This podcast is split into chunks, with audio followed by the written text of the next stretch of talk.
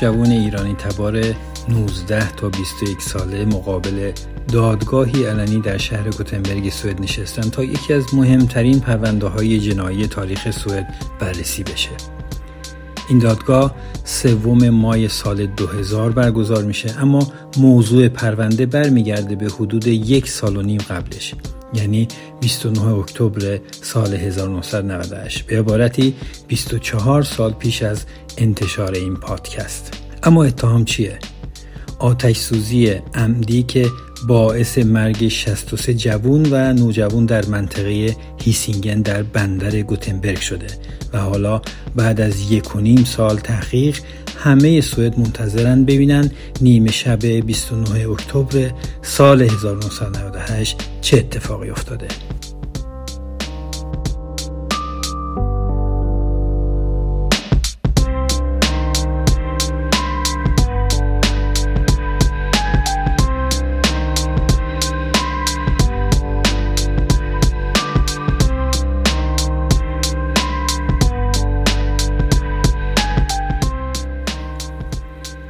سلام.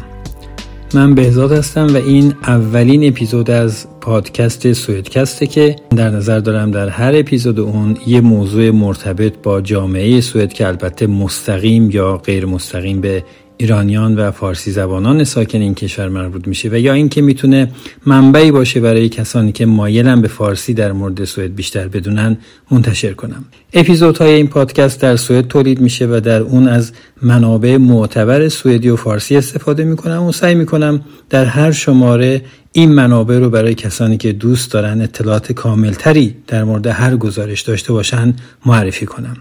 هدف من اینه که با این کار در کنار هم سوئد رو بهتر بشناسیم و تجربیات و اطلاعات دیگران رو برای هم به اشتراک بذاریم.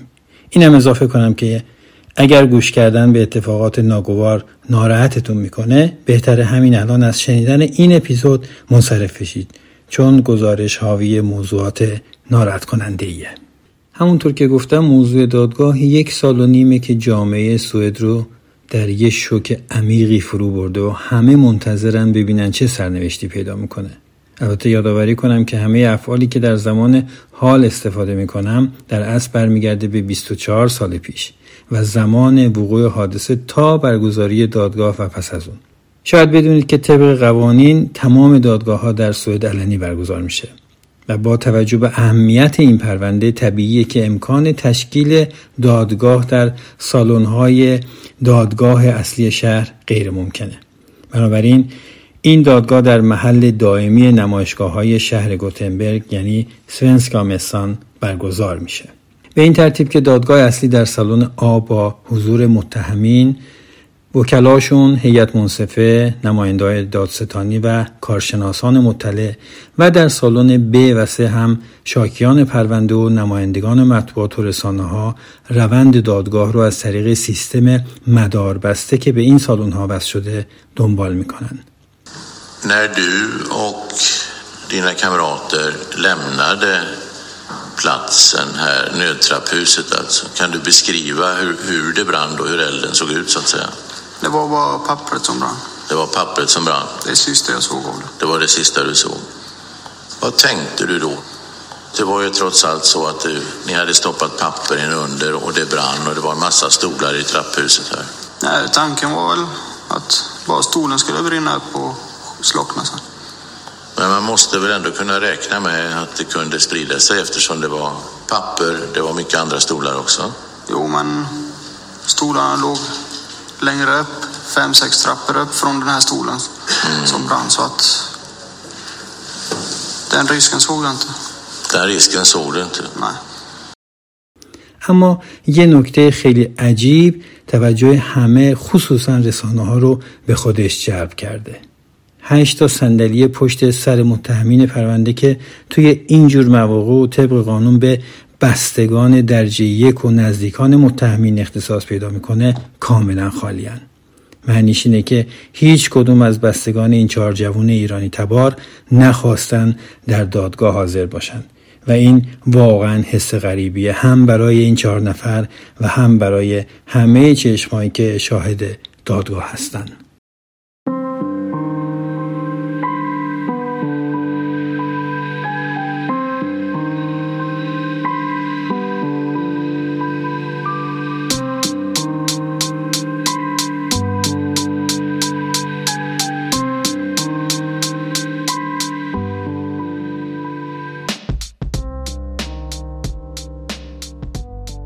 اما اجازه بدید قبل از اینکه به اصل حادثه بپردازم یه اشاره حاشیه‌ای اما مهم که محور داستان روی اون دور می‌زنه داشته باشم و اون اینه که در فرهنگ سوئدی کلمه ای هست به اسم فست که بار به شدت مثبت و خوبی داره فست به معنی مهمونی و جشنه که می‌تونه از یه جمع کوچیک چند نفره تا تجمعات چند صد نفری داخل دیسکو بارها، سالن‌ها، رستوران‌ها و حتی خیابون رو شامل بشه.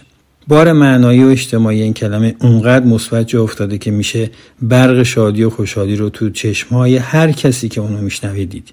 خصوصا جوانها که این امکان رو دارن تا ساعاتی فارغ از کار و تحصیل دور هم جمع بشن و به این بهانه خوش باشن. داستان اتفاقی هم که توی این پادکست دارم بهش اشاره می‌کنم اساسا به یه مهمونی مربوط میشه. یه مهمونی که در 29 اکتبر سال 1998 به وحشتناکترین فاجعه تاریخ معاصر سوئد تبدیل شد و برای سالها شیرینی و لذت این کلمه رو به کام مردم سوئد و خصوصا گوتنبرگ تلخ کرد. حادثه که هنوز بعد گذشت این همه سال جمع بزرگی از بستگان و نزدیکان جانباختگان این حادثه تحت تاثیر اون نتونستن به زندگی عادی خود برگردن. این گزارش در از داستان یه بیفکری و اشتباه بزرگش که شور و اشتیاق یه مهمونی رو به یکی از فراموش نشدنی ترین فجایع انسانی در گوتنبرگ تبدیل می‌کنه. موضوع برای شخص من بی اندازه عبرت آموز و در این حال تکاندنده است. اینکه گاهی حتی اشتباهات به ظاهر کوچیکمون چقدر می‌تونه اثرات مخرب و ویران کننده ای رو تا پایان عمر برای خودمون و دیگران به بار بیاره و اینکه فقط چند ثانیه فکر و تحمل قبل از هر حماقتی می‌تونه جلوی چه فجایعی رو بگیره. این اتفاق هم دقیقا مستاق همینه. لجبازی کودکانه که با ایجاد آتیش سوزی در سالن برگزاری جشن لحظات خوش تعدادی جوان رو به بزرگترین کابوس زمان خودش تبدیل کرد. شاید شما هم به عنوان شنونده این اپیزود می‌دونید که سوئد قبل و بعد از این حادثه چندین فاجعه و آتش سوزی رو به خودش دیده مثل غرق شدن کشتی استنیا سال 1994 که 859 نفر در اون جان خودشون رو از دست دادن یا سونامی تایلند که 527 سوئدی که به عنوان گردشگر اونجا بودن هرگز به خونه هاشون برنگشتن و یا آتش سوزی کشتی تفریحی سکاندیناویان ستار سال 1990 که 159 نفر کشته به جا گذاشت. اما اینکه 63 انسان در وسط شهر و نقطه‌ای که فقط 5 دقیقه با نزدیکترین ایستگاه آتش نشانی فاصله داره توی یه آتش سوزی جان خودشون را دست بدن هرگز در تاریخ معاصر سوئد اتفاق نیفتاده بود. اما برای اینکه بدونیم دقیقا چه اتفاقی افتاده باید برگردیم به چند روز قبل از 29 اکتبر سال 1998 محل حادثه به یه انجمن مقدونیهی تعلق داره چند جوان که قصد داشتن مهمونی رو برگزار کنن به فکر این افتادن که با کمی برنامه‌ریزی بهتر این مهمونی رو بزرگتر و با تعداد بیشتری را بندازن. قطعا جالبتر و هیجان انگیزتر می‌شد. پولاشون روی هم گذاشتن و تا شب قبل از مهمونی هم کلی هماهنگی انجام دادن. سالن رو اجاره کردن و قرار شد تا یه ورودی چهل کرونی هم در نظر بگیرن که همه بتونن از اون استفاده بکنن. خیلی از این نوجوان ها اولین بارشون بود که توی یه همچین مهمونی شرکت می‌کردن. کسانی که تا اون موقع حد اکثر توی دیسکوی مدرسه چند تا مهمونی رفته بودن و برای اینکه هیجان شرکت توی این مهمونی رو تجربه کنن کلی هم با والدینشون جر و بس کرده بودن تا بتونن اجازه بگیرن. بعدها بعضی از خانواده ها داستان های خیلی غمانگیزی رو از این جر و ها نقل کردن که شنیدنش خیلی ناراحت کننده است من هم به همین دلیل اینجا اشاره بیشتری بهشون نمی کنم. به هر حال هماهنگی ها انجام شد و همه چیز مرتب به نظر می رسید. موزیک، دیجی، نورپردازی و البته حضور بیش از حد ظرفیت در سالن به این معنی که 400 نفر در جایی که تنها استاندارد حضور 150 نفر رو داشت جمع شدن. اما اون بیرون و پشت در اصلی ورود به سالن یه مشاجره داشت رقم می‌خورد که اولین جرقه یه فاجعه بزرگ بود. ظاهرا چند نفری تمایلی به پرداخت ورودی چهل کرونی جشن نداشتند و طبیعی بود که معمول انتظامات هم مانع ورودشون شده بود. و بعد از کلی بحث و جدل یکی از این چهار جوان که از این ممنوعیت به شدت عصبانی شده بودند رو به مأمور انتظامات اینطور گفت که باشه ما هم مهمونی شما رو به گاه میدیم. دقیقا همین عبارت.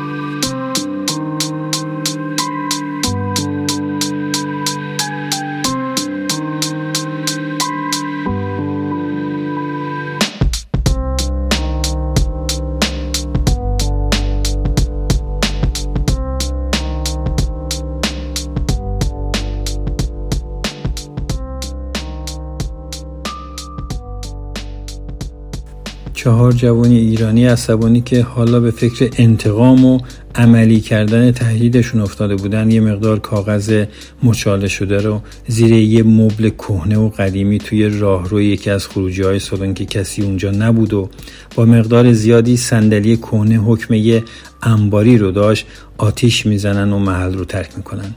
به خیال اینکه این اتفاق باعث به هم خوردن جشن میشه. چند دقیقه نمیگذره که چند نفر از جمله دو دختر بوی دود رو احساس می‌کنند.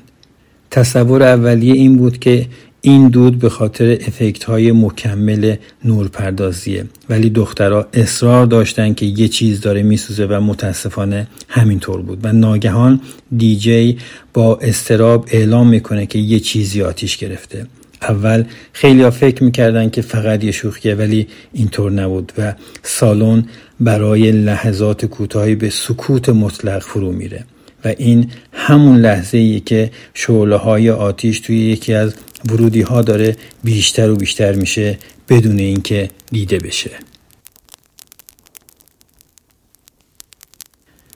وقتی یکی از برگزار کننده به طرف در خروجی که به نظر میاد بوی دود از اون طرف میاد میره و می‌خواد که در رو باز کنه و ببینه چه اتفاقی افتاده ناگهان شعله های آتیش که پشت در محبوس بودن انگار که از دهن اجده خارج میشن به داخل سالن هجوم میاره.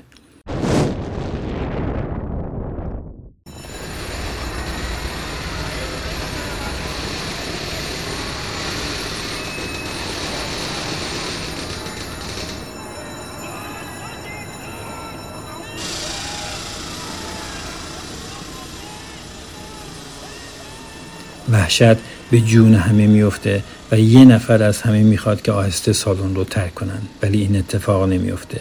ترس از شعله های آتیش باعث حجوم به درب خروجی اصلی و به طبع اون فشار جمعیت باعث میشه که عده زیادی همون اول کار کف زمین و روی هم بیفتن و گیر کنن و این خروج رو برای بقیه هم غیر ممکن و سخت می‌کنه. کسانی که از این حادثه جان سالم به در بردن بعدها تعریف کردند که چطور دود سفید و بعد دود سمی و سیاه تمام سالن رو پر می‌کنه و تنفس همین دود و بسته شدن راه فرار باعث مرگ تعداد زیادی میشه.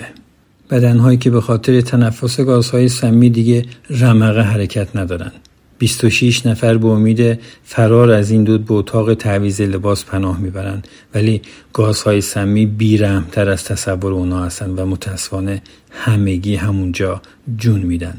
سالن در گذشته محل یک کارگاه بوده و نتیجتا پنجره ها تو فاصله دو متری از زمین هستن. اما باز با این حال 37 نفر موفق میشن با بالا رفتن و شکستن پنجره ها و پریدن از یه ارتفاع 5 6 متری جان سالم به در ببرن. هرچند اکثرشون به شدت مجروح میشن.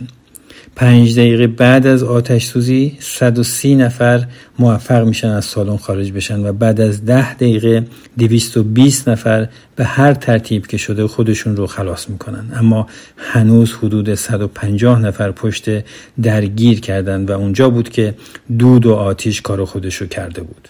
ساعت 11 و 42 دقیقه نیمه شب اولین تماس با فوریت های پلیس برقرار میشه و در میان این کابوس آتش نشانی ظرف چند دقیقه برای مهار آتیش به محل می‌رسه و از این به بعد با همکاری پلیس و آتش نشانی تعداد زیاد دیگه هم نجات پیدا می‌کنن و آتیش تا حدودی مهار میشه. اما 63 نفر از جوانا و نوجوانای گرفتار در سالن هرگز موفق به خروج از سالن نمیشن. بعد از تلاش های زیادی آتیش مهار شده. اما در محوطه بیرون از سالن پیکرهایی که روکش پلاستیکی روشون کشیده شده بیجان ردیف شدن. از زیر بعضی از اون روکش های پلاستیکی صدای موبایل هایی شنیده میشه که بدون شک والدین نگرانی هستند که می‌خوان خبری از بچه های خودشون بگیرن. تصویری که هرگز قابل فراموش کردن نیست.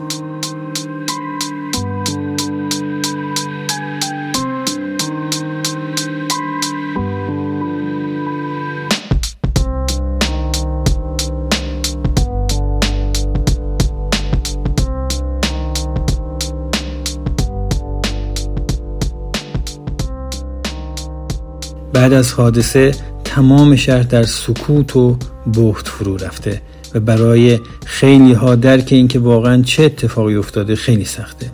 همه می‌خوان بدونن که اون شب چه اتفاقی افتاده و یکی از بزرگترین عملیات تحقیقات جنایی در تاریخ سوئد همون شب آغاز میشه.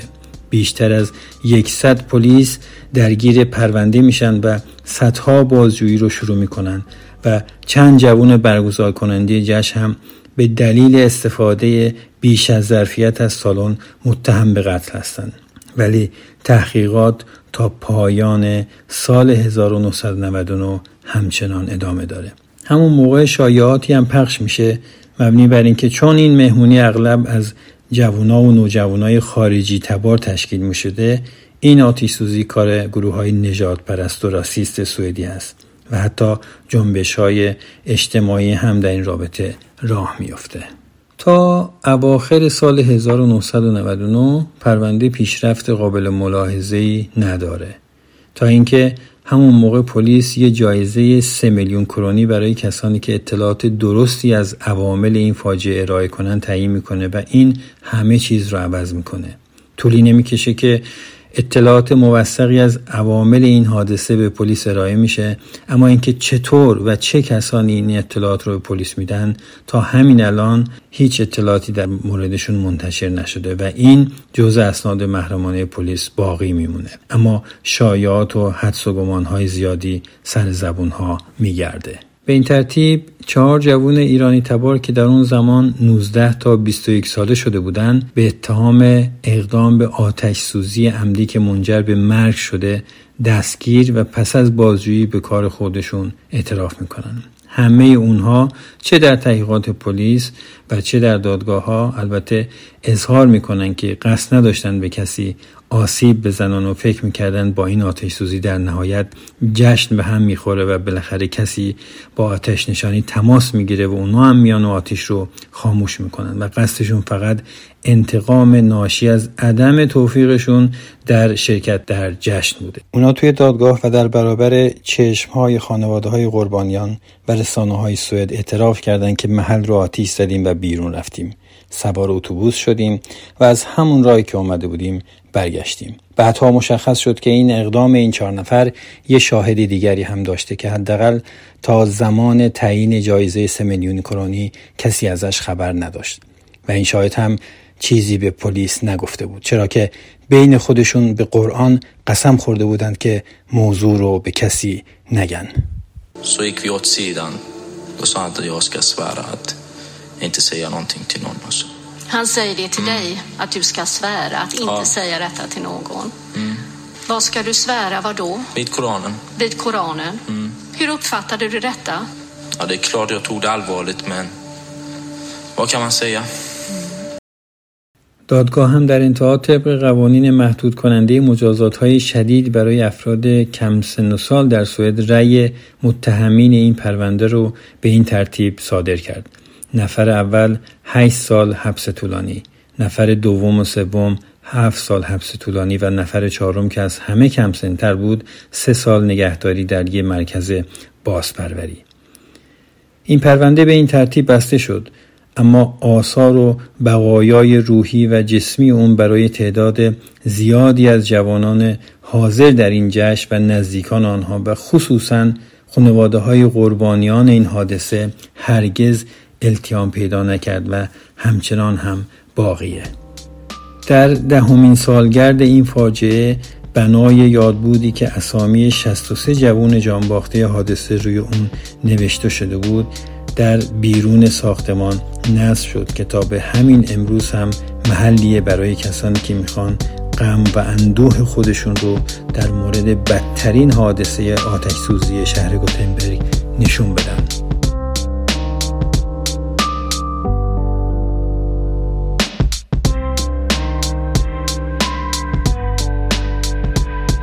اگر مایل بودید در مورد این آتش سوزی بیشتر و جزئی‌تر مطالعه کنید می‌تونید به روزنامه یوتیوبری پستن به تاریخ 28 اکتبر سال 2018 و سایت لاگن نقطه انیو همسری بزنید و اطلاعات بیشتری رو به زبان سوئدی بخونید. از اینکه در این اپیزود با من بودید ازتون ممنونم و در صورتی که تمایل داشتید لطفا برای کمک به معرفی این پادکست اون رو برای دیگران هم ارسال و بازنشر کنید.